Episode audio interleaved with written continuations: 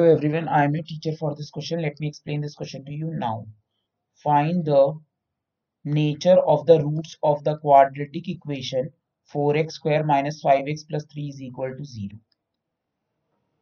हमें equation given है 4x square minus 5x plus 3 is equal to 0.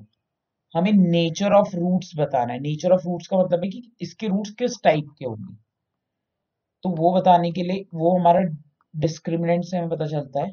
Discriminant which is equal to B square minus four A C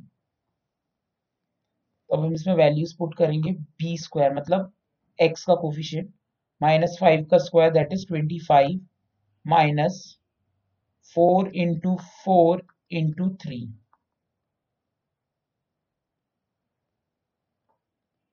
twenty five minus forty eight which is equal to minus 23 so minus 23 it is less than 0 therefore the equation doesn't have any uh, real roots. Therefore it has no real roots. That's it. I hope you understood the explanation. Thank you.